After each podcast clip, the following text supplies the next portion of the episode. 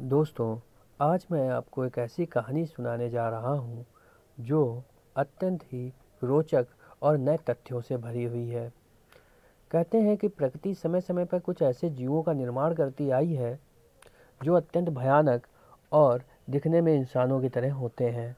पर वह सामाजिक न होने के कारण अत्यंत विभत्स तरीके से रहते हैं और वह अपना जंगल में स्थायी निवास बना लेते हैं।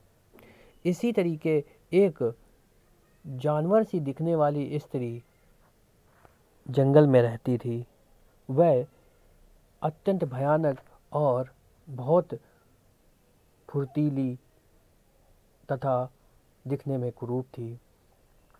वह किसी इंसान और किसी जानवर के संसर्ग के द्वारा उत्पन्न हुई थी।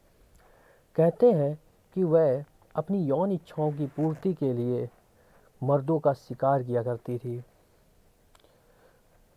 1900 के दशक में और 80 तथा 90 के दशक में उस स्त्री के द्वारा कई शिकार किए गए। बात 90s की है, तब कॉलेज के कैंप लगा करते थे। सर कोहली के जंगल में एक बार कॉलेज का कैंप लगा। जिसमें रोहन और उसका मित्र मिलन तथा निशान चार पाँच दोस्त मिलकर जंगल में एंजॉय कर रहे थे। तभी निशान और रोहन दोनों लोग जंगल की ओर आकर्षित हुए। तब रोहन ने कहा, निशान, चलो जंगल की सैर करते हैं। निशान तो तैयार हो गया, साथ में उन्होंने दो लड़कियों को भी तैयार कर लिया, जो क्लास में साथी थीं। अब चारों लोग जंगल की ओर निकल पड़े। थोड़ी दूर जाने पर एक अजीब सी शंखनुमा आवाज़ हुई, जिसे सुनकर लड़कियाँ डर गईं और वह वापस कैंप की तरफ़ भाग गईं।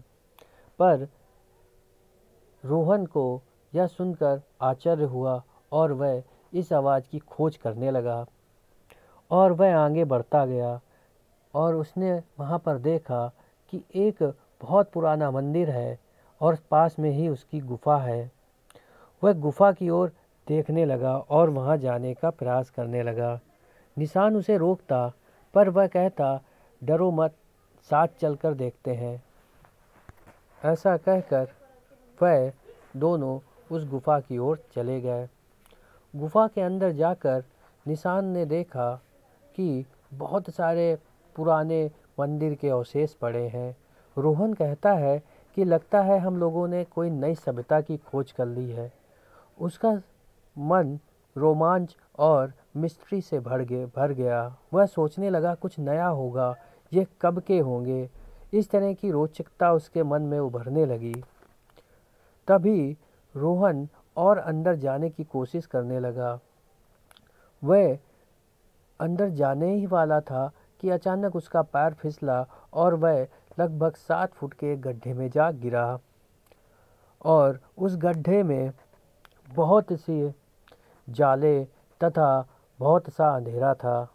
अंधेरे होने के कारण रोहन सही से देख नहीं पा रहा था।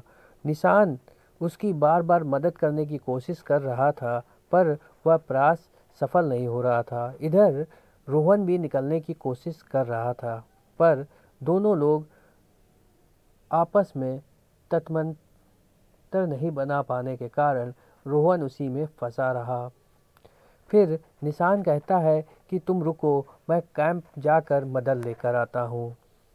यह कहकर निशान कैंप की ओर भाग जाता है और इधर रोहन देखता है कि गड्ढे में बड़ी अजीब अजीब सी चीज़ें पड़ी हुई हैं।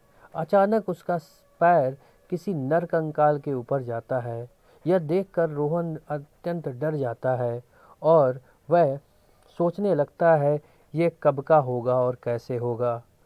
तभी शंख की आवाज़ होती है और कोई भेड़िए की तरह ध्वनि पूरी गुफा में गूंजने लगती है और रोहन देखता है कि उसके सामने लगभग सात फुट की एक विचित्र महिला खड़ी है, जो अत्यंत भयानक और लाल पुतलियों वाली है। रोहन और उस महिला की आँखें मिलती हैं। यह देखते ही महिला उसे गड्ढे से खींच लेती है और उसके शरीर को चाटना शुरू कर देती है। देखते ही देखते रोहन के शरीर को लकवा लग जाता है।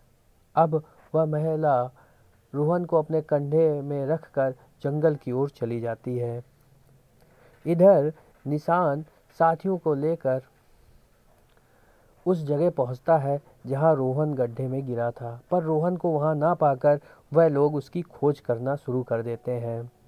इधर रोहन रास्ते में उस मेले के कंधे पे लदे लदे अंदर जंगल में जा रहा था और वह धीरे धीरे बेहोश होता चला गया। और अंततः बेहोश हो गया। बेहोश होने के बाद उसकी आँख तब खुली जब वह किसी घास नुमा बिस्तर पर पड़ा था। तभी वह शंखनी आती है और रोहन को कोई हरे रंग का पेय पदार्थ देती है, जिसको पीने के बाद रोहन मदमस्त हो जाता है और वह उस स्त्री की प्रति आकर्षित होने लगता है। उसके बाद वह दोनों समागम करते हैं। तथा दोनों प्रेम के क्रियाकलापों में लिप्त हो जाते हैं। यह क्रिया कई घंटों तक चलती है। अधिक देर तक समागम करने के कारण तथा प्रेम क्रियाकलाप करने के कारण रोहन का शरीर अत्यंत शिथिल हो जाता है और वह वहाँ पर सो जाता है। इधर रोहन के सभी दोस्त और कॉलेज वाले रोहन की तलाश पूरे जंगल में करते हैं। अंततः वह पुलिस को फ़ोन करते हैं और पुलिस आती है। पुलिस वाले कहते हैं कि आप चिंता ना करें, हम लोग रोहन को ढूंढ लेंगे। और इस तरह अंधेरा होने लगता है और सभी लोग घर की ओर निकल जाते हैं। तभी रोहन की आँख खुलती है, सामने सिंह, शंखनी खड़ी होती है। वह रोहन को कुछ खाने के लिए लेकर आई है। उसमें कुछ कच्चा मांस, मरे हुए चूहे और कुछ अजीबो गरीब जंगली फल हैं। रोहन दौड़कर उन फलों को छिटा लेता है और खाने लगता है। थोड़ी देर बाद शंखनी उसे पुनः वह पेय पदार्थ देती है, जिसको पीने के बाद रोहन फिर मदमस्त हो जाता है और वह शंखनी के प्रति आकर्षित होने लगता है और फिर से वह प्रेम के क्रियाकलाप करने लगता है। इस तरह वह अत्यंत कमज़ोर होने लगता है, क्योंकि प्रचुर मात्रा में खाना, ना खाने के कारण और निरंतर प्रेम की क्रियाकलाप और समागम करने के कारण रोहन अत्यंत शिथिल होता जा रहा था। तथा शंखनी उसे रोज इसके लिए प्रेरित करती थी और वह पेय पदार्थ रोहन के शरीर को अत्यंत शिथिल करता हुआ लग रहा था। इधर घर वालों का हाल बुरा था और वह और उसके दोस्त सभी उसकी खोज में लगे हुए थे। निरंतर प्रेम करने के कारण रोहन शिथिल होता जा रहा था। जब वह समागम नहीं कर पाता है तो शंखनी उसकी तरफ़ देखती है और गुर्राती है तथा जंगल में नए शिकार के लिए चली जाती है। इस तरह आठ माह गुजर जाते हैं, पर रोहन के मित्र हार नहीं मानते। वह रोज रोहन को ढूँढने जंगल जाते हैं। दोस्तों, कहानी का पहला पार्ट ख़त्म होता है। अब दूसरे पार्ट में सुनेंगे कि किस तरह निशान रोहन को ढूंढ लेता है। फिर वह दोनों वहाँ से भागते हैं तब शंखनी उन पर हमला करती है। उसके बाद की जो रोचकता है, वो और भी अच्छी है। आप हमारी कहानी को सुनिए, शेयर करिए, जिससे हमारा मनोबल बढ़े और हम आपके लिए नई नई कहानियाँ ला सकें। धन्यवाद दोस्तों, बने रहें हमारे साथ।